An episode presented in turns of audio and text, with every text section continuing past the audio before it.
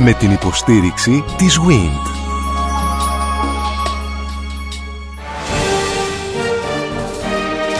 Γνωρίζοντας την ιστορία μας. Η ελληνική διατροφή από την προϊστορία μέχρι σήμερα. Μια σειρά ραδιοφωνικών ντοκιμαντέρ στον Sky 100,3. Αγαπητοί φίλοι, αγαπητές φίλες, καλώς ορίσατε στο δεύτερο μέρος της παρουσίασης του κριτομινοϊκού μικυναϊκού πολιτισμού. Αναφερόμαστε στην περίοδο του 2000 έως το 1000 π.Χ. με προσκεκλημένη την κυρία Μαρία Βλαζάκη, Γενική Διευθύντρια Αρχαιοτήτων και Πολιτιστικής Κληρονομιάς στο Υπουργείο Πολιτισμού. Η κυρία Βλαζάκη μας μαθαίνει επί της ουσίας μια περίοδο σημαντική του ελληνικού πολιτισμού με αφορμή την διατροφή, τα όσα παράγονται από τον άνθρωπο, τα ζώα που έχει οικόσιτα, επίσης εκείνη την ε, περίοδο η οικονομία και όλο αυτό το πλέγμα της ε, καθημερινότητας μας δίνει την ευκαιρία να γνωρίσουμε, να μάθουμε την ιστορία των προγόνων μας. Επιστροφή λοιπόν αγαπητοί φίλοι, αγαπητές φίλες στα χρόνια εκείνα να δούμε τι ακριβώς συνέβαινε εκείνη την περίοδο μεταξύ 2000 και 1000 π.Χ. στην υπηρετική Ελλάδα. Κυρία Βλαζάκη. Θα μιλήσουμε για αυτά που λέτε, απλώς σε συνδυασμό πάντα. Τη Μικυναϊκή Ελλάδα και την Κρήτη. Αυτά πάνε μαζί. Όπως και το Αιγαίο βέβαια με τον κυκλαδικό πολιτισμό. Δεν τα διαχωρίζουμε σε μεγάλο βαθμό, απλώς επικεντρώνουμε περισσότερο στην υπηρετική Ελλάδα ναι. αυτή τη στιγμή. Είπαμε και ότι η νησιωτική Ελλάδα, ο Αιγαιακός χώρος επηρεάζεται και από αυτούς τους δύο πυλώνες. Ξέρετε κάτι, την προηγούμενη εβδομάδα δεν μιλήσαμε επαρκώς για το κρασί. Σταθήκαμε στην βάση της κριτικής διατροφής που είπαμε ότι είναι το λάδι για την φυτική παραγωγή βέβαια του νησιού. Κάναμε την αναφορά μας στο κρασί, αλλά νομίζω ότι πρέπει τώρα να ξεκινήσουμε το κρασί περισσότερο τι λέτε. Πολύ ευχαρίστως. Απλώς να πούμε κάτι που δεν είπαμε την άλλη ναι. φορά για το λάδι, το οποίο είναι για όλη τη Μεσόγειο το σπουδαιότερο είδος διατροφής, θεραπείας, καθαριότητας, φωτισμού, θέρμανσης, δηλαδή είναι τόσο πολύ σημαντικό που θα μπορούσε κανείς να μιλήσει ότι στη Μεσόγειο αναπτύχθηκε ο πολιτισμός της ελιάς. Ως προς το κρασί, βεβαίως που είναι επίσης πολύ σημαντικό, έχουμε στοιχεία τόσο από τον ελλαδικό χώρο, όπως και από τον κριτικό βέβαια χώρο, ότι αυξήθηκε σταδιακά στη δεύτερη χιλιετία η παραγωγή του και το εμπόριό του. Χρησιμοποιούσαν όπως σας είχα πει τους ψευδόστομους αμφορείς για τη μεταφορά του, την καλύτερη μεταφορά. Επίσης για τη διατήρησή του χρησιμοποιούσαν διάφορες ρητίνες. Έτσι από τις αναλύσεις τις χημικές σε υπολείμματα αγγείων ή ολόκληρα αγγεία της εποχής αυτής βλέπουμε ότι μία βασική ρητίνη που χρησιμοποιούταν ήταν ο τερέβινθος όπως επίσης και το πεύκο. Δηλαδή να φανταστείτε ότι έχουμε από τα χρόνια αυτά κρασί και ρητίνη πεύκου ρετσίνα. Ακόμη από ίχνη σε πιθάρια από τσαμπιά στα φιλιού και από κουκούτσια στα φιλιού οδηγούμαστε στην πιθανότητα της παραγωγής της ρακής, της τσικουδιάς, τη δεύτερη χιλιετία π.Χ. Γενικά η αξία του κρασιού ανέβαινε σταδιακά με την προσθήκη των διαφόρων ουσιών και είχαμε διάφορες λεπτές γεύσεις έτσι σιγά σιγά Όσο αυξάνονταν τα παράγωγα. Ακριβώς, ακριβώς Βλέπουμε ότι γύρω εκεί στο 1500 π.Χ. έχει αυξηθεί η παραγωγή κρασιού. Αυτό το βλέπουμε από τα πιεστήρια που έχουν βρεθεί σε διάφορους χώρους και από την αύξηση των αγκίων της μεταφοράς του. Είναι δηλαδή ένα βασικό προϊόν εμπορίου το κρασί και οι Μικυναίοι το εμπορεύονται σε όλη τη Μεσόγειο τόσο στην Ανατολική όσο και στη Δυτική, προς την Ιταλία. Πού το καλλιεργούν στην υπηρετική χώρα, στην ελλαδική ε, επικράτεια δηλαδή; Οπωσδήποτε το καλλιεργούν στην επικράτεια σε όλα τα κέντρα και σε όλα τα σημεία που και σήμερα καλλιεργείται. Το χρασί της Νεμέας, ας πούμε, μια που είναι κοντά στις Μικίνες, υπάρχει από εκεί; Εννοείται ότι και τότε η περιοχή ήταν πολύ πρόσφορη για την παραγωγή εξαιρετικού ίνου Οπότε βεβαίως δεν μπορεί να το αποκλείσει κανείς αυτό. Όταν μιλάμε για μικυναϊκό πολιτισμό στην υπηρετική Ελλάδα, κυρίως στην Πελοπόννησο, αναφερόμαστε στην Πύλο και στις Μικίνες, ή υπάρχουν Όχι και μόνο, άλλα κέντρα; Πύλος, οι Μικίνες, η Τύρινθα, η Μιδέα, η Πύλος οπωσδήποτε. Στην Αχαΐα επίσης έχουμε κέντρα διάφορα μινοϊκά, μικυναϊκά Στη Σπάρτη, στον Άγιο Βασίλειο τελευταία βγαίνει ένα πολύ σημαντικό κέντρο που ταυτίζεται με το ανάκτορο του Μενελάου όπως τα πρώτα στοιχεία έχουμε αλλά αυτό δεν μπορούμε να το πούμε ακόμη βέβαια με σιγουριά. Γενικά είναι πολλά τα κέντρα πολλά τα κέντρα και πολλές φορές τα βρίσκουμε αυτά να ταυτίζονται με τις αναφορές του Ομήρου. Και όταν λέμε για μικυναϊκό πολιτισμό, κυρία Βλαζάκη, αναφερόμαστε στον πολιτισμό των αρχαίων. Αχαϊκός πολιτισμός, ναι. στην ουσία είναι αχαϊκός πολιτισμός. Οι Μικυναίοι είναι και αυτοί μία επίσης ως μικυναϊκός πολιτισμός γενικότερα είναι δική μας διαμόρφωση. Είναι στην ουσία ο αχαϊκός πολιτισμός. Ο αχαϊκός πολιτισμός, ο οποίος υπάρχει και στην Στερεά Ελλάδα και στη Θεσσαλία. Βεβαίως και ανεβαίνει προς την Μακεδονία βεβαίως τα χρόνια τα Μικυναϊκά. Ναι. Έχει απλωθεί η δύναμη των Αχαιών, των Μικυναίων που απλώνται και στα νησιά παντού, στην Κρήτη κατεβαίνει και γενικότερα είναι ένας πολύ σημαντικός πολιτισμός που χωρίς αυτόν δεν θα είμαστε και γενικά και η Ευρώπη έχει πάρα πολύ επηρεαστεί από τον πολιτισμό, τον πρώιμο που έχει αναπτυχθεί σε αυτό το κομμάτι της Μεσογείου στην Ελλάδα. Υπάρχουν διαφορές στη διατροφή μεταξύ των αρχαιών Μικυναίων σε σχέση με τους Κρήτες Μινόητες. Δεν βλέπουμε Μια που είναι παράλληλοι αυτοί οι δύο πολιτισμοί Δεν βλέπουμε διαφορές. Αυτό και από τις πινακίδες της γραμμικής γραφής. Επειδή για μένα την γραμμική β που έχουμε πει ότι είναι η ελληνική γλώσσα και είναι η γραφή των Μικυναίων χρησιμοποιεί ιδεογράμματα που υπάρχουν και στη γραμμική α και έχοντας ερμηνεύσει τη γραμμική Β μπορούμε να βρούμε διάφορα στοιχεία και να ερμηνεύσουμε και στη γραμμική Α. Η γραμμική Β είναι η συνέχεια της γραμμικής Α ή είναι κάτι έχει ανεξάρτητο; Δανειστεί, έχει δανειστεί ο μικυναϊκός πολιτισμός την γραμμική Α, τα σύμβολα της γραμμικής Α και τα έχει χρησιμοποιήσει στη δική του γλώσσα. Οπότε έχει πάρει και αυτά που λέμε ιδεογράμματα, δηλαδή ένα σύμβολο που αντιστοιχεί σε μία λέξη, όπως είναι και στα ιερογλυφικά. Τι απεικονίζουν, ας ναι, πούμε; Ναι, είναι ας πούμε το ιδεόγραμμα του λαδιού, της ελιάς, του κρασιού, του ανθρώπου, του άνδρα, της γυναίκας, των ενδυμάτων, των σκευών, των ζώων, βεβαίως όλα αυτά. Τα οποία... Και των λουλουδιών ακόμη. Ναι. Και των λουλουδιών και των βοτάνων. Οπότε αυτά τα ιδεογράμματα παραμένουν τα ίδια και στη μία γραφή και στην άλλη. Ένας καλλιτέχνης γραφιάς εκείνης τη εποχής κάνει ένα σκιτσάκι μικρό, την ελιά Φερρυπίν, και εσείς καταλαβαίνετε σήμερα ότι με αυτό το ιδεόγραμμα αναφερόταν στην ελιά. Αυτό οπωσδήποτε είναι κατάλοιπο από τα ιερογλυφικά. Απλώς έχει προοδεύσει ο άνθρωπος και έτσι από την ιερογλυφική γραφή έχει προχωρήσει στη συλλαβογραφική που το βλέπουμε πρώτα στην Κρήτη και με τη γραμμική Α και μετά στη γραμμική Β στα επόμενα χρόνια. Αλλά Κρατάει όμως και τα ιδεογράμματα. Και τα, αλλά είμαστε πάντα στην περίοδο που δεν έχει ενταχθεί ακόμη το φοινικικό αλφάβητο. Όχι, είμαστε όχι, λίγο πριν από την διαμόρφωση ε, του ελληνικού αλφαβήτου. Είμαστε στη δεύτερη χιλιετία ενώ το φοινικικό αλφάβητο παρουσιάζεται στην πρώτη χιλιετία. Ναι. Μετά την εξαφάνιση αυτής της γραφής της κριτικής ναι. και ελλαδικής. Πόσος χρόνος μεσολαβεί από το τέλος της Μικυναϊκής περίοδου έως ότου βρίσκεστε εσείς οι αρχαιολόγοι μπροστά στην περίοδο των πια της διατύπωσης της αρχαίας γλώσσας των αρχαίων ελληνικών; Θα μπορούσε να πει κανείς περίπου τρεις αιώνες. Περίπου τρεις αιώνες μετά. Αρχίζει σταδιακά και έχουμε μετά την ανάπτυξη την πλήρη. Μας είπατε επίσης για αυτή την περίοδο ότι οι άνθρωποι λατρεύουν ήδη από τις αρχές του 2000 τους 12 θεούς του Ολύμπου. Ότι τους συναντάτε στην Μινοϊκή Κρήτη και ταυτόχρονα... Στη Μικυναϊκή Ελλάδα. Στη Μικυναϊκή Ελλάδα, σωστό. Βέβαια. Ακόμη διορθώνετε καλύτερα. Ναι, ναι, συνολικά. Ναι. Λοιπόν, άρα από το 2000 ε, λατρεύουν το Δία. Ξέρουμε ότι στο 14ο αιώνα λατρεύουν αυτούς τους θεούς. Δεν ξέρουμε πότε ξεκίνησαν να τους λατρεύουν.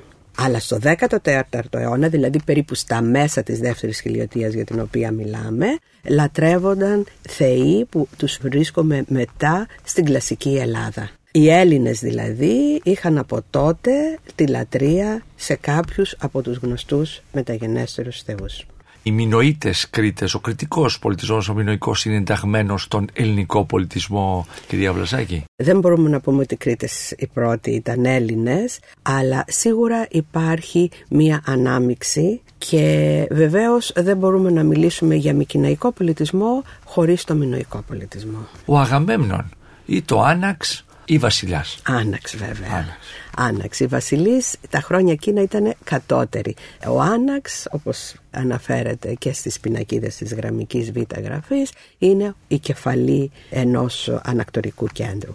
Ναι. Ενός ανακτόρου. Ναι. Είναι ο αυτοκράτορ. Είναι αυτό που λέμε εμείς μετά βασιλιάς. Ναι. Αλλά τα χρόνια. Αλλά είναι, ο κορυφαίος των βασιλιάδων, ο κυρίαρχος. Ο κυρίαρχος των. Ναι και όσο ο Αγαμένον κυριαρχεί και σε άλλες περιοχές της Ελλάδα πέραν από τις Μικίνες. Ε, Αναγνωρίζεται ως άναξ και από τους Θεσσαλούς, ή ε, όχι; όπου υπάρχει ανάκτορο, υπάρχει και ο άναξ. Απλώς σε κάποια χρόνια κυριαρχούν ορισμένα ανάκτορα περισσότερο από κάποια άλλα και οι Μικίνες θεωρείται ότι είναι το κυρίαρχο στην υπηρετική Ελλάδα όπως η Κνωσός στην Κρήτη. Για πολλά χρόνια. Είναι μέχρι το 1200 περίπου, μέχρι το τέλος του 13ου αιώνα, οπότε καταστρέφονται τα ανάκτορα. Ο Τροϊκός πόλεμος ιστορικά πότε τοποθετείται κυρία Βλαζάκη; Ο Τροϊκός πόλεμος θεωρείται ότι τοποθετείται στις αρχές του 12ου αιώνα. Είναι στο τέλος πάνε, αυτής της δηλαδή, περίοδου που μας παρουσιάζεται ακριβώς. τώρα. Η Πύλος είναι ένα σημαντικό σημείο του Μικυναϊκού πολιτισμού, ένα σημαντικό κέντρο και εκεί στην Πύλο έχουν βρεθεί πολλές πινακίδες γραμμικής Β. Έχω διαβάσει σε ένα βιβλίο να σας πω την αλήθεια. Και εκεί κρατούσαν στο ανάκτορο πάντα κατάστοιχα με την καθημερινότητα. Με την καθημερινότητα και με τις τελετές που κάνανε και τις θυσίες και τις γιορτές τους, όπως και σε κάθε ανάκτορο.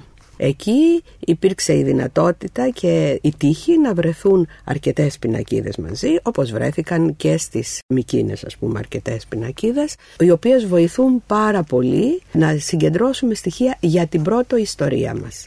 Γιατί όπως είπαμε είναι της καθημερινής ζωής, είναι κατάστοιχα που διασώθηκαν τυχαία από τη φωτιά και έτσι έχουμε χάσει τόσα πολλά στοιχεία από τη δεύτερη χιλιετία π.Χ. για να μπορέσουμε την πρωτοϊστορία να την πούμε ιστορία. Οι Μικίνες ακολουθούν το ίδιο μοντέλο διοικήσεως όπως συνέβαινε και στην Μινοϊκή Κρήτη. Δηλαδή η οικονομία είναι συγκεντρωτική και ελέγχεται όλοι από το παλάτι. Ναι, έτσι φαίνεται ακριβώς και τα στοιχεία που έχουμε για τη Μινοϊκή Κρήτη κυρίως τα έχουμε την εποχή που είναι και ο ημοκοιναϊκός πολιτισμός κυριαρχεί με τις πινακίδες της γραμμικής Β. Δηλαδή γνωρίζουμε την τελευταία φάση. Αλλά όπως φαίνεται και από τα ανάκτορα που έχουν ιδρυθεί ότι σίγουρα υπάρχει αυτή η συγκεντρωτική εξουσία η οποία ρυθμίζει την ανακατανομή και τη διανομή των προϊόντων τόσο στο εσωτερικό όσο και το εμπόριο στο εξωτερικό. Ποιο είναι λοιπόν το διαιτολόγιο των ανθρώπων στην υπηρετική Ελλάδα; Είναι το ίδιο, δηλαδή αυτή τη στιγμή το κρέας σίγουρα το τρώνε, το ψάρι, τα λαχανικά. Έχετε βρει είδη ψαριών, μπορεί να το προσεγγίσετε. Ε, υπάρχει και μία ειδική κατηγορία αρχαιολόγων, αρχαιολόγων που μελετάει ακριβώς τα... Ε, ε, ακριβώς. Δεν μπορώ να σας πω αυτή τη στιγμή συγκεκριμένα είδη ψαριών, όμως υπάρχουν ε, διαφορετικά είδη όπως είναι και σήμερα. Μάλιστα. Επίσης έτρωγαν και τα μαλάκια, έτρωγαν τις πεταλίδες, τα όστρεα. Έχουμε βρει τέτοια στοιχεία και τα λαχανικά. Έχετε σηκώσει ένα τραπέζι ολόκληρο από ό,τι καταλαβαίνω στις ανασκαφές. Έτσι. Δηλαδή μπαίνετε σχεδόν μέσα στο πιάτο. Ναι, και με τη βοήθεια των θετικών επιστημών αυξάνονται τα στοιχεία που έχουν. Κάτι που στο παρελθόν δεν μπορούσε κανείς να το προσδιορίσει. Και βεβαίως μπορούμε να πούμε ότι λίγο πολύ η διατροφή των ανθρώπων της δεύτερης χιλιετίας, όπως και μετά στην πρώτη χιλιετία, κρατάει σε μεγάλο βαθμό η ίδια μέχρι τα μεσαιωνικά χρόνια και τα νεότερα. Οπότε έρχονται οι εξωτικές τροφές και επηρεάζουν το διαιτολόγιο του ελληνικού. Και οι Μικυναίοι μαγειρεύουν όπως οι Μινοίτες, ναι. δηλαδή ενώνουν τροφές και φτιάχνουν ένα φαγητό. Βρίσκουμε ακριβώς το ίδιο, δηλαδή το ελαιόλαδο πλούσιο να χρησιμοποιείται αρκετά μαζί με λαχανικά, με όσπρια, με κρέας. Αυτά είναι στοιχεία που βγαίνουν από τις χημικές αναλύσεις των πύληνων αντικειμένων τα οποία κρατούν στους σπόρους τους διάφορα βιοαρχαιολογικά στοιχεία και βοηθάνε μετά στα συμπεράσματα που σας λέω.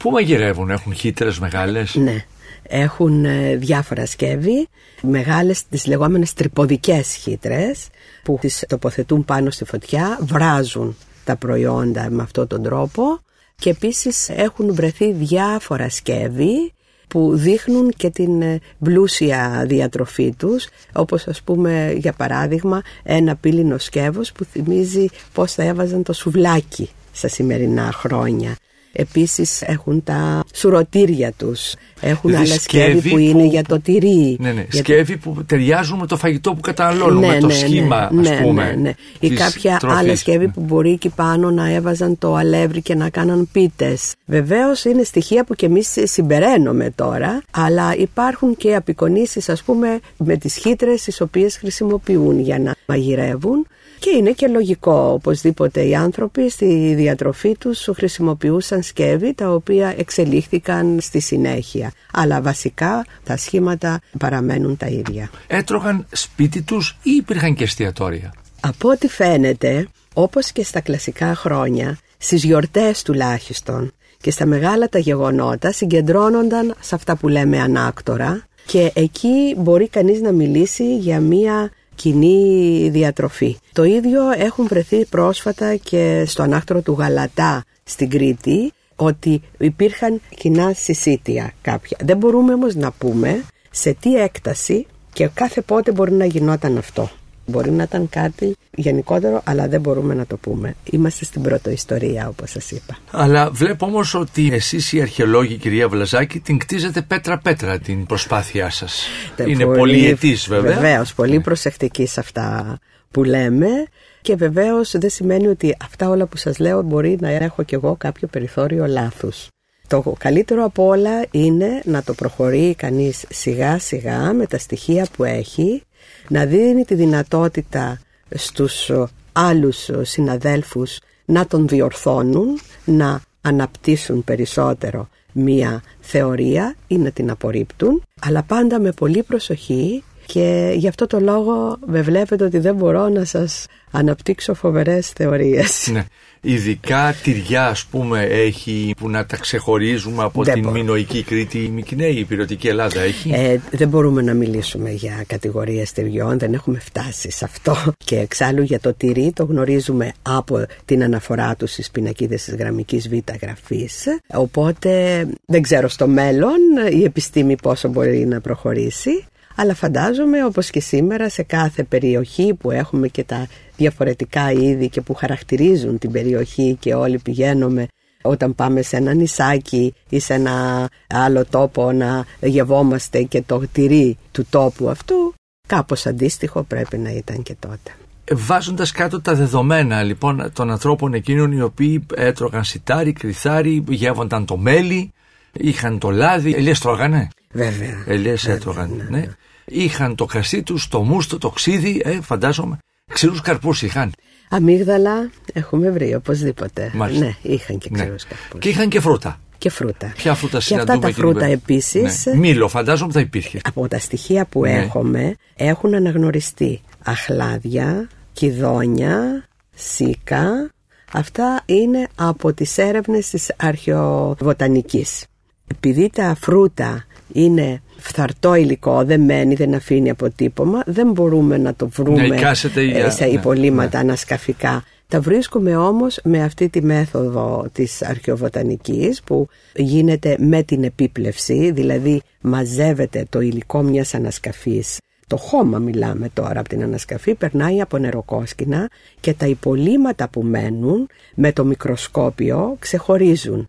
Και κάποια είναι μακροσκοπικά βιολογικά στοιχεία, όπως είναι οι σπόροι, οι θρηματισμένοι, οι ελαιοπυρήνες όπως σας είπα. Κάποια άλλα όμως στοιχεία είναι μακροσκοπικά. Τα βρίσκει κανείς μόνο με το μικροσκόπιο, όπως είναι η γύρι. Βρίσκει κανείς τη γύρι των φυτών και από εκεί μπορεί να βγάλει συμπεράσματα για λουλούδια, για φρούτα, τα οποία όπως είναι φθαρτά δεν μπορεί να τα διαπιστώσει. Αναφερόμαστε για διερεύνηση 3.500 ετών. Έτσι, Μιλάμε για, δεδομένα- τη δεύτερη χιλιετία Χιλιετία. π.Χ. Από σήμερα δηλαδή 4.000 Χιλιάδες χρόνια όπως περίπου. μάλιστα. 3,5 με Ναι, 4.000. Τα κόκκαλα των ανθρώπων τα μελετάτε; Αυτή για να είναι μια καταλάβουμε το άλλη. DNA. Δηλαδή Βεβαίως. τρώγαν όλα αυτά. Ήταν Βρίσκεται και υγιείς το- άνθρωποι ή όχι; Ναι, λοιπόν, υπάρχει η θετική επιστήμη της φυσικής ανθρωπολογίας και βεβαίως η οστεοαρχαιολογία.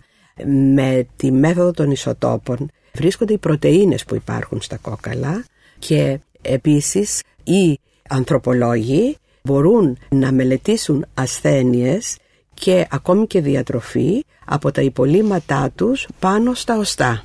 Έτσι λοιπόν έχει βρεθεί ότι οι άνθρωποι έτρωγαν αρκετό κρέας. Μπορεί οι πλούσιοι να έτρωγαν πολύ πιο συχνά, οι φτωχοί λιγότερο, αλλά το κρέας το έτρωγαν.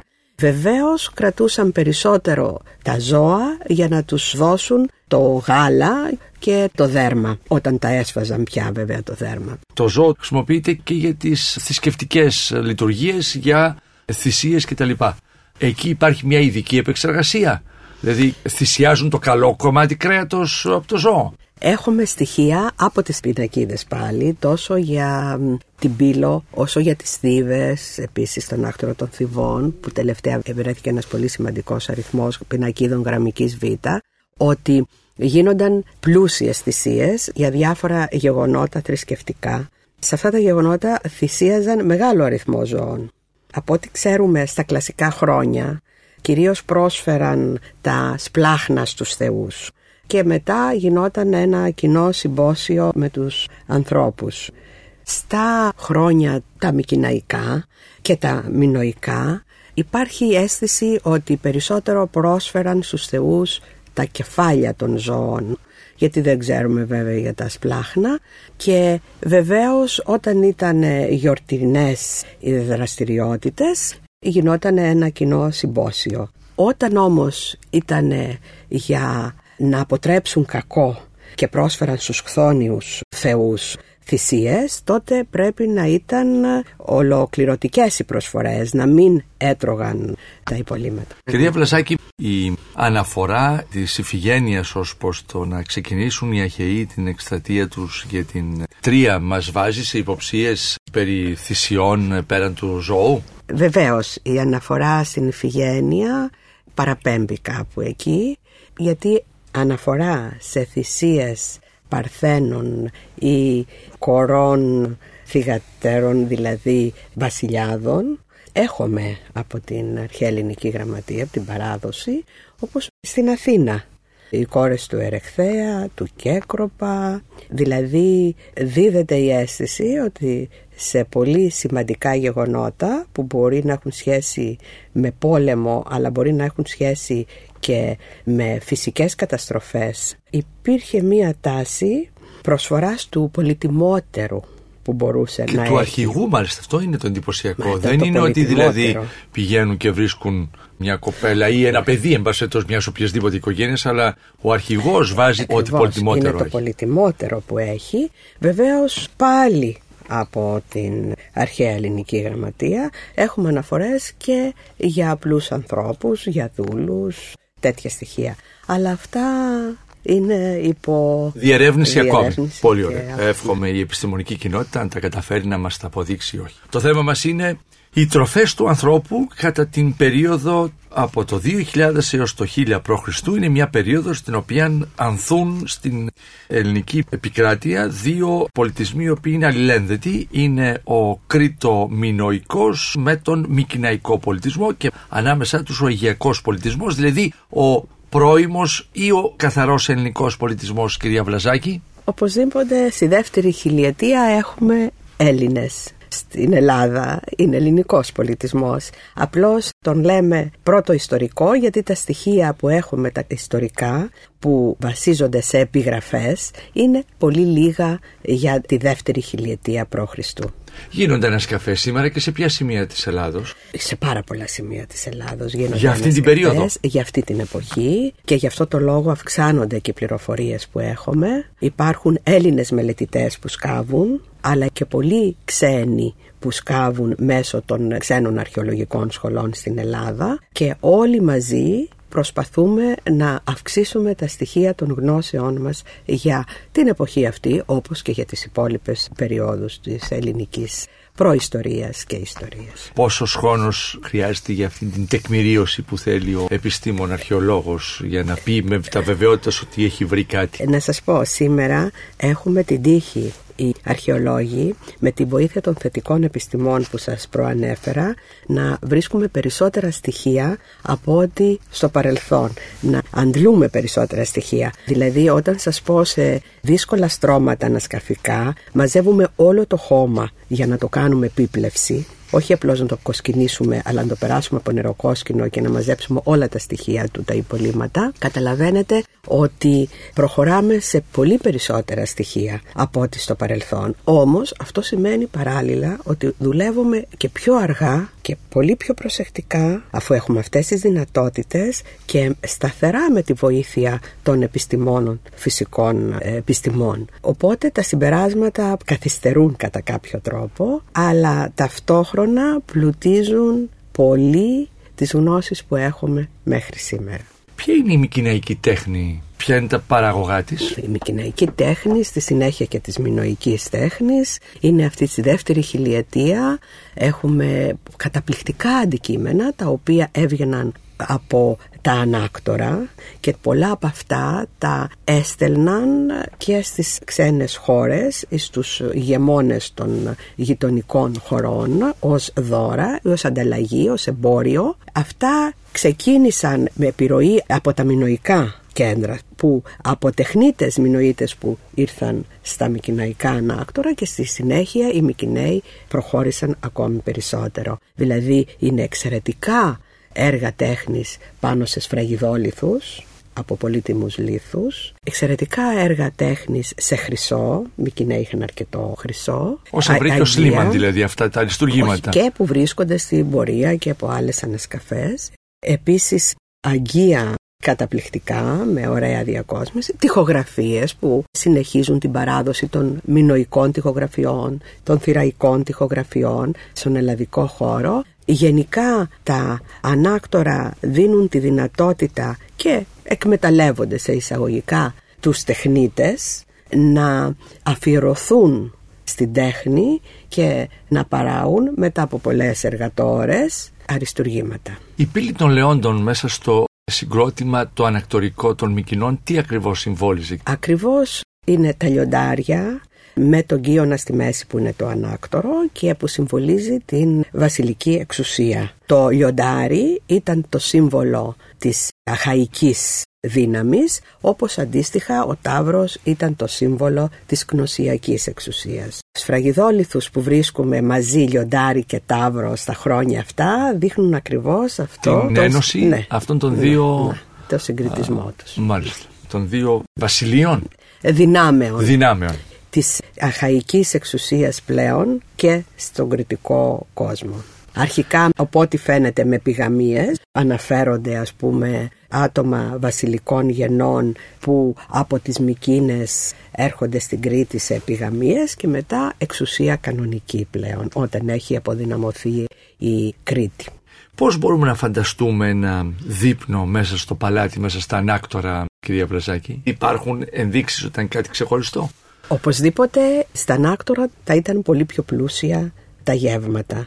Και βεβαίως στους φιλοξενούμενους υπήρχε αυτό η ερώτητα του ξένου που έρχεται στο χώρο, κάτι που έχει κρατηθεί και στην Κρήτη με την περίφημη κριτική φιλοξενία, επίσης και στο μικυναϊκό κόσμο, όπως το βλέπουμε ή το φανταζόμαστε από τα ομυρικά έπι, πρόσφεραν το καλύτερο. Περιγράψατε, είπατε προλίγου, τι είδη διατροφής είχανε, όπως καταλαβαίνουμε το κρέας ήταν αυτό που προσφερόταν, το μέλι. Να κάνουμε αυτούς τους συνδυασμούς μελιού με τυρί και τα λοιπά, αυτά που βλέπουμε σήμερα. Ε, Βεβαίως, που είναι στους γάμους, ας πούμε. Ναι. Δίνουν κρέας με μέλι ή τυρί με μέλι. Και αυτό προέρχεται από τα χρόνια εκείνα. Όπως λέμε, τα πρόσφατα χρόνια έχει αλλάξει η διατροφή. Στα πολύ πρόσφατα χρόνια. Ναι, από ίσως... τα μεσαίωνα και μετά. Τώρα πια εδώ είναι πολύ ενδιαφέρον διότι και με την διατροφή την οποία μας παρουσιάζεται αλλά και με την χρήση του ελαιολάδου στην αρωματοπία είτε και τη θεραπευτική βοτανολογία και όλα αυτά εδώ έχουμε ένα θησαυρό τεράστιο. Ακριβώς και πιστεύω ότι και με την πρόοδο και την εξέλιξη της αρχαιολογικής επιστήμης θα έχουμε ακόμη περισσότερα στοιχεία. Αλλά να σας πω χαρακτηριστικά επειδή με ρωτήσατε για τα ανάκτορα. Γνωρίζουμε από τον Όμηρο ότι ο Νέστορας πρόσφερε τον Κικαιώνα. Ένα ποτό που ήταν από κρασί, κρυθάρι, τριμμένο τυρί και μέλι. Έχουμε λοιπόν από το Ανακτορικό Κέντρο των Μεκκινών αναλύσεις αγγείων που είχαν τα στοιχεία του κρασιού, του μελιού, και του Κρυθαριού. Το ίδιο έχουν βρεθεί και στην Κρήτη σε κάποια ιερά. Κρυστάλλι τι βρήκατε, δηλαδή, σπόρο βρήκατε; Όχι, όχι, όχι. όχι. Ουσίες, ιχνοστοιχεία. Ιχνοστοιχεία κρυσταλλιού. Ναι. Έχουν βρεθεί λοιπόν αγγεία και στην υπηρετική Ελλάδα αλλά και στην Κρήτη που περιέχουν όλα αυτά τα στοιχεία. Αν δεν είναι τυχαίο και δεν είναι αγγεία τα οποία άλλη φορά χρησιμοποιήθηκαν για το κρασί, άλλη φορά χρησιμοποιήθηκαν για την πύρα ας πούμε γιατί ναι. και γι' αυτό λέγεται για τη Μινοϊκή Κρήτη και την υπηρετική Ελλάδα, άλλη φορά για το μέλι, τότε είναι απόδειξη αυτού του κικαιώνα, αυτού του ανάμεικτου ποτού που χρησιμοποιείται από τότε και προσφέρεται και που έχουμε την συνέχεια του και την ανάμνησή του στον Ίνο και στην Άλφητα των κλασικών χρόνων των Ελευσινίων Μυστηρίων, στο Διόνυσο και στη Δήμητρα και βεβαίως μετά στα χριστιανικά χρόνια. Πώς περνάνε από αιώνα σε αιώνα και ε, στην ναι, εξέλιξη του ανθρώπου. Είναι φοβερό. μετάδοση. Κυρία Βλασάκη, σιγά σιγά θα ήθελα να μας βοηθήσετε να καταλάβουμε και το τέλος αυτών των πολιτισμών. Να δούμε δηλαδή τι διεργασίες γίνονται στην ελλαδική επικράτεια και για το πώς εξαφανίζεται και ο μικυναϊκό πολιτισμός. Δηλαδή έρχεται μια στιγμή και πάβουν όλα και δεν βρίσκεται στοιχεία. Τι είναι αυτά τα σκοτεινά χρόνια που λέτε; Δεν ε. έχουν μελετηθεί, δεν έχετε επαρκή στοιχεία για να τεκμηριώσετε τι έγινε σε εκείνα τα χρόνια; Φαίνεται ότι έρχονται κάποιοι πληθυσμοί και αυτά τα χρόνια που ενδιαφέρουν πάρα πολύ τους αρχαιολόγους, τους συναδέλφους γιατί μετά την καταστροφή των ανακτόρων στο 1200 περίπου Καταστρέφονται είναι... ταυτόχρονα σχεδόν ταυτόχρονα. Δηλαδή το πέφτει άλλο. πύλος, πέφτει ε, το ένα μετά το άλλο. Υπάρχουν καταστροφές. Μετά από εκείνα τα χρόνια πάβει η γραφή, ακόμη και αυτή η πρώιμη μορφή και με το να μην υπάρχουν τα ανάκτορα που συγκεντρώνουν την εξουσία, που γίνονται όσα είπαμε, που υπάρχουν τεχνίτες, δημιουργείται μία οικονομία διασπαρμένη και κατακαιρματισμένη που δίνει περιορισμένα στοιχεία αλλά που μοιάζουν μεταξύ τους. Δηλαδή και στον 12ο αιώνα και στον 11ο ακόμη στοιχεία που βρίσκουμε στην υπηρετική Ελλάδα είναι και στα νησιά είναι και στην Κρήτη παρόμοια σκεύη χρησιμοποιούνται. Παραδείγματος χάρη φαντικά βάρη εισάγονται. Είναι μια εποχή μεγάλης ταραχής. Ίσως παίζει ρόλο και το κλίμα φαίνεται ότι αυξάνεται η θερμοκρασία. Γεγονός που προκαλεί σιτοδία ας πούμε. Προκαλεί μετακίνηση πληθυσμών. Καταστρέφεται ο χετεϊκός πολιτισμός. Υπάρχουν μετακινήσεις λαών, όπως λέγονται της ξηράς και της θαλάσσης. Δηλαδή κόσμοι μετακινούνται όχι ειρηνικά ακριβώς και πολεμικά. Εμείς δεχόμαστε εισβολή, δηλαδή ο ελλαδικός χώρος δέχεται εισβολή από το βορρά. Ε, έρχονται τότε που λέμε οι δωρείς. Οι από το βορρά. Είναι γέννη που είναι πιο δυναμικά. Έχουν εξαντληθεί οι αχαιοί και ταυτόχρονα όλοι αυτοί οι πληθυσμοί είτε ειρηνικά είτε με άλλους τρόπους πολεμικούς μετακινούνται και προκαλούν, βλέπουμε ας πούμε στην Κρήτη να φεύγουν, να μην κατοικούν πια στα σημεία που ήταν πιο ευάλωτα και να ανεβαίνουν σε υψηλές κορφές προστατευμένες Άρα εγκαταλείπονται τα ανάκτορα ας πούμε. Οπωσδήποτε αλλά και σε αυτές τις κορφές από τη μια μεριά πρέπει να έχει σχέση ακριβώς με το φόβο της επιδρομής αλλά και από την άλλη και με το κλίμα που είναι πιο δροσερά τα μέρη αυτά πάντα προσπαθώντας να έχουν κοντά μία πηγή νερού. Και χρειάστηκε να περάσουν πολλά χρόνια για να αποκατασταθεί αυτό. Δεν έπρεπε ε, να πάμε στα 800 π.Χ. ας πούμε κάπου ναι, εκεί. Στον 9ο αιώνα ας πούμε ναι. π.Χ. βλέπουμε σιγά σιγά να αποκαθίσταται η ζωή πιο ειρηνικά. Στον 8ο αιώνα να μπαίνουν οι βάσεις για τις πόλεις κράτη πια είναι η εποχή των ομυρικών επών που εν μέρει αναφέρονται στα προϊστορικά χρόνια αλλά και στον 8ο αιώνα και σιγά σιγά να ιδρύονται αυτές οι πόλεις κράτη. Αυτή μια διεργασία συνεπώς η οποία έγινε μέσα σε 300-400 χρόνια όλη αυτή ναι, η μετάβαση. Ναι, ακριβώς. Ναι. Είναι χρόνια που βλέπει κανείς να πηγαίνουν προς τα παράλια της Μικράς Ασίας να καταφεύγουν. Οι άνθρωποι μεταναστεύουν Αλλά δηλαδή. είναι όλη αυτή η αναστάτωση των πληθυσμών μην ξεχνάτε και στα πρόσφατα χρόνια έχουμε μετακινήσεις λαών, τα βόρεια, ανατολικά, από τη Σοβιετική Ένωση, τον χωρισμό όλων αυτών των κρατών. Η ιστορία επαναλαμβάνεται. Βεβαίως, βεβαίως. Όπως και ε, αυτό που είπατε έχει πολύ ενδιαφέρον. Είναι και σε τι φάση βρίσκεται διοικητικά, οικονομικά ο τόπος όταν έρχονται οι ξένοι. Ναι. Έχει πολύ μεγάλη σημασία. Ακριβώς. Είπατε ότι οι Αχαιοί βρέθηκαν αδύναμοι όταν έμπαιναν οι δωρείς μας. Όπως παλιότερα είχαν βρεθεί οι Μινοίτες. Και οι Δωρείς οπωσδήποτε έχουν σχέση με τους Όπως βρέθηκαν αδύναμοι οι Μινοίτες σε σχέση με τους Μικυναίους. Ακριβώς. Και οι Δωρείς έχουν οπωσδήποτε σχέση με τους Αχαιούς. Αλλά είναι τα φύλλα τα οποία αναπτύσσουν μια δυναμική όταν είναι κάποιοι αποδυναμωμένοι. Ο απόϊχος αυτής της εξασθένησης είναι και από τον Τροϊκό πόλεμο που ξέρουμε.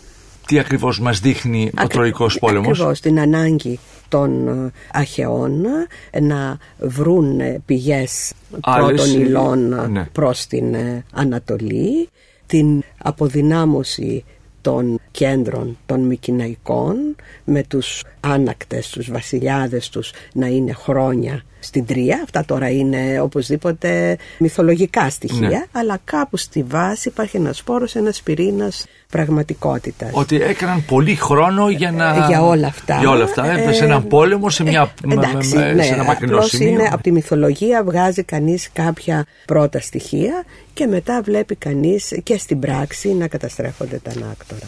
Και έτσι λοιπόν έρχεται το τέλος του μικυναϊκού πολιτισμού, του πρώιμου ελληνικού πολιτισμού Περνάει λοιπόν μια ικανή περίοδος για να έρθει η γέννηση αυτού που λέμε της κλασικής Ελλάδος.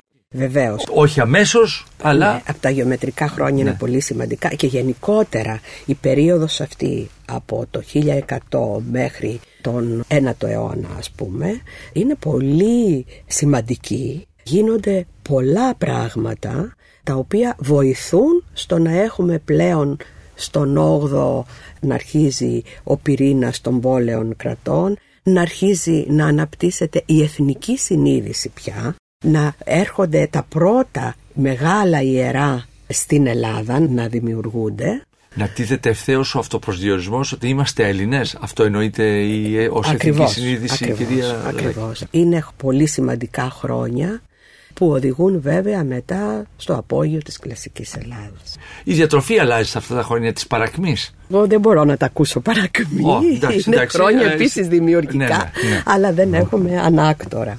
Δεν έχουμε συγκεκριμένα στοιχεία, αλλά μπορούμε να πούμε ότι μέχρι και το Μεσαίωνα περίπου η ίδια διατροφή ήταν. Σε βασικές αρχές παραμένουν η ίδια. Μπορεί να συρρυκνώνεται η ποσότητα, ας πούμε, η παραγόμενη. Να τρώνε λιγότερο κρέας, ας πούμε, πολύ λιγότερο. Να στηρίζονται περισσότερο στη διατροφή με όσπρια, δημητριακά, σε μικρότερες ποσότητες μπορεί να πει κανείς, αλλά δεν μπορούμε να μιλήσουμε με σιγουριά.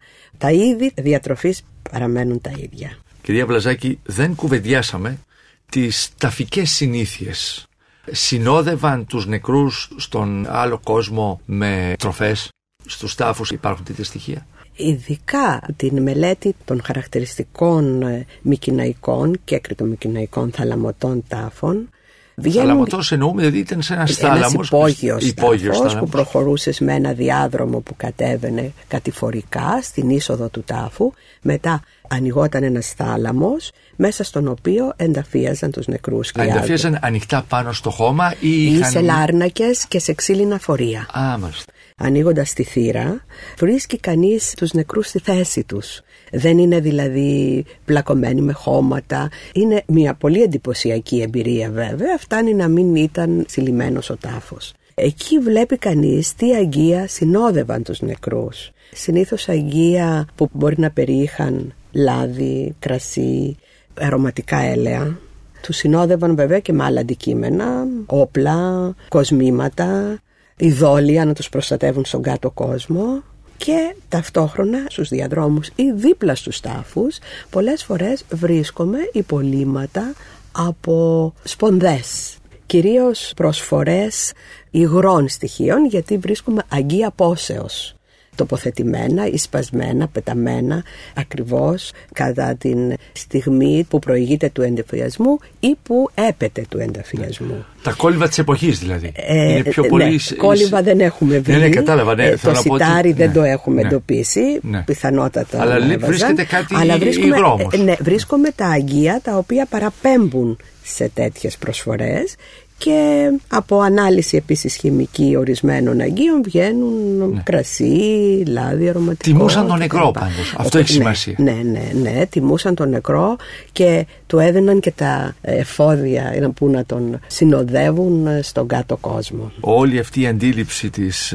κοινής ταφής είναι κοινά νεκροταφεία αυτά; Δηλαδή έχει τακτοποιήσει ο άνθρωπος ότι έχει έναν χώρο όπου εκεί ενταφιάζει τους ναι, νεκρούς; α, ναι, βεβαίως υπάρχουν τα νεκροταφεία, συγκεκριμένα νεκροταφεία σε κάθε κέντρο και σε κάθε ανακτορικό κέντρο, αλλά και σε κάθε περιοχή και σε κάθε οικισμό. Αυτή η τάφη τους οποίους περιέγραψα εγώ είναι οικογενειακή τάφη, ε, δηλαδή ε, ενταφιάζεται ο πρώτος νεκρός και μετά ανοίγεται πάλι και ε, ενταφιάζεται και ο άλλος της οικογένειας της ίδιας. Υπάρχουν οι πολύ σημαντικοί θολωτοί τάφοι που είναι για τους εξέχοντες νεκρούς, για τους βασιλείς η ίδια διαστρωμάτωση δηλαδή που είναι και στην καθημερινή ζωή και στις οικίες και στα ανάκτορα Τι συναντούμε; αντιμετωπίζεται και στα νεκροταφεία. Μάλιστα. Ορισμένες φορές ο τάφος του τοπάρχη μπορεί να είναι σε ένα ξεχωριστό μέρος από τους υπόλοιπους τάφους, πολλές φορές όμως βρίσκουμε στην ίδια περιοχή. Βεβαίως εκτός από αυτούς τους τάφους είναι και άλλα είδη απλή θαλακοειδής τάφη, ενταφιασμοί σε αγγεία μεγάλα, εγχυτρισμοί σε πιθάρια, σε μεγάλα σκεύη, ανάλογα με την εποχή, με τις συνήθειες της εποχής και με την εξέλιξη. Οπωσδήποτε τα διάφορα γέννη και τα φύλλα κρατάνε το τυπικό για τις ε, ταφές που χαρακτηρίζει και την εποχή. Η καύση κάνει πέρασμα. Από τα χρόνια αυτά που Αυτά λέμε. τα χρόνια, ναι. Προς το τέλος της εποχής αυτής παρουσιάζονται τα πρώτα στοιχεία καύσης που μπορεί και πάλι να έχουν σχέση με αυτό που σας λέω με την αύξηση της θερμοκρασίας ακόμη. Όπως βλέπουμε εκτεταμένους χώρους καύσης σκουπιδιών θα λέγαμε στα χρόνια αυτά τα προς το τέλος από το 1200 κυρίως και μετά που μπορεί να τα συνδέσει κανείς με την ε, αύξηση της θερμοκρασίας που θέλεις να τα κάψεις αμέσως για να μην σε γίνει αστεία κολλάει. Μικρόβιο. Ακριβώς. Οι καύσεις κυρίως ως έθιμο ταφής επικρατούν στις αρχές της πρώτης χιλιετίας. Πάντως, κλείνοντας την συζήτησή μας, κυρία Βλαζάκη, ε, εγώ έχω να πω ότι μας βοηθάτε εσείς οι επιστήμονες, οι αρχαιολόγοι, να κατανοήσουμε ότι ζούμε σε έναν τόπο ο οποίος παρήγαγε έναν πολιτισμό και εμπέδωσε συνήθειες διατροφικές στους ανθρώπους πάνω σε πολύ υγιείς βάσεις. Αυτό είναι το συμπέρασμα.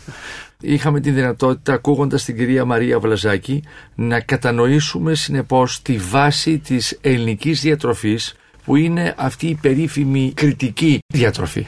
Γιατί δεν είναι απλώς μεσογειακή α, κυρία Βλαζάκη, είναι η κριτική διατροφή. Έτσι δεν είναι; Βεβαίως, Ναι. είναι σε πολύ μεγάλο βαθμό αυτό που λέμε κριτική διατροφή. Που είπαμε η βάση της είναι το, Το σι- ελαιόλαδο. το ελαιόλαδο, το κρασί και το σιτάρι. Και τα όσπρια. Αντιλαμβανόμαστε συνεπώς, αγαπητοί φίλοι, αγαπητές φίλες, ότι αυτό το κακό που κάναμε στον εαυτό μας οφείλουμε κάποια στιγμή να αρχίσουμε να το διορθώνουμε. Γιατί η ιστορία είναι με εμά. Είναι εδώ και μας διδάσκει αυτός ο πολιτισμός, τον οποίο μπορούμε πια να διαχειριστούμε και σε επίπεδο της καθημερινότητας. Σε αυτό μας βοηθούν οι εκπομπές που κάνουμε τώρα. Να μην ξεχνάμε και τα χόρτα. Και τα χόρτα λοιπόν, πολύ ωραία. Διότι στο τέλος αυτών των εκπομπών, κυρία Βραζάκη, θα προσπαθήσουμε να βγάλουμε τον κατάλογο με τα παραδοσιακά προϊόντα. Δεν είναι όλα παραδοσιακά αυτά που ακολούθησαν στους επόμενους αιώνες, αλλά εμείς αυτό θα προσπαθήσουμε να κάνουμε. Κυρία Μαρία Βλαζάκη, σας ευχαριστώ πάρα πολύ για την παρουσία σας εδώ. Και εγώ σας ευχαριστώ να για είστε την καλά. ευκαιρία που μου δώσετε. Εάν σας άρεσε το ραδιοφωνικό ντοκιμαντέρ που μόλις ακούσατε, μπείτε στο sky.gr κάθετος podcast και γίνετε συνδρομητής. Περιμένουμε όμως και τα σχόλιά σας ή ακόμα καλύτερα την κριτική σας στα iTunes. Η δική σας κριτική στα iTunes θα βοηθήσει και άλλους Έλληνες σε όλο τον κόσμο να ανακαλύψουν τα νέα podcasts του Sky και να γνωρίσουν την ιστορία μας. Κυρίες και κύριοι, γεια σας. Για την εκπομπή συνεργάστηκαν Παρουσίαση Άρης Πορτοσάλτε Παραγωγή Τζένι Πουπουλίδου Επιμέλεια εκπομπής Αθανασία Χατζή. Η ηχογράφηση και η τεχνική επεξεργασία έγινε από τους ηχολήπτες του Sky 100,3 Με την υποστήριξη της WIND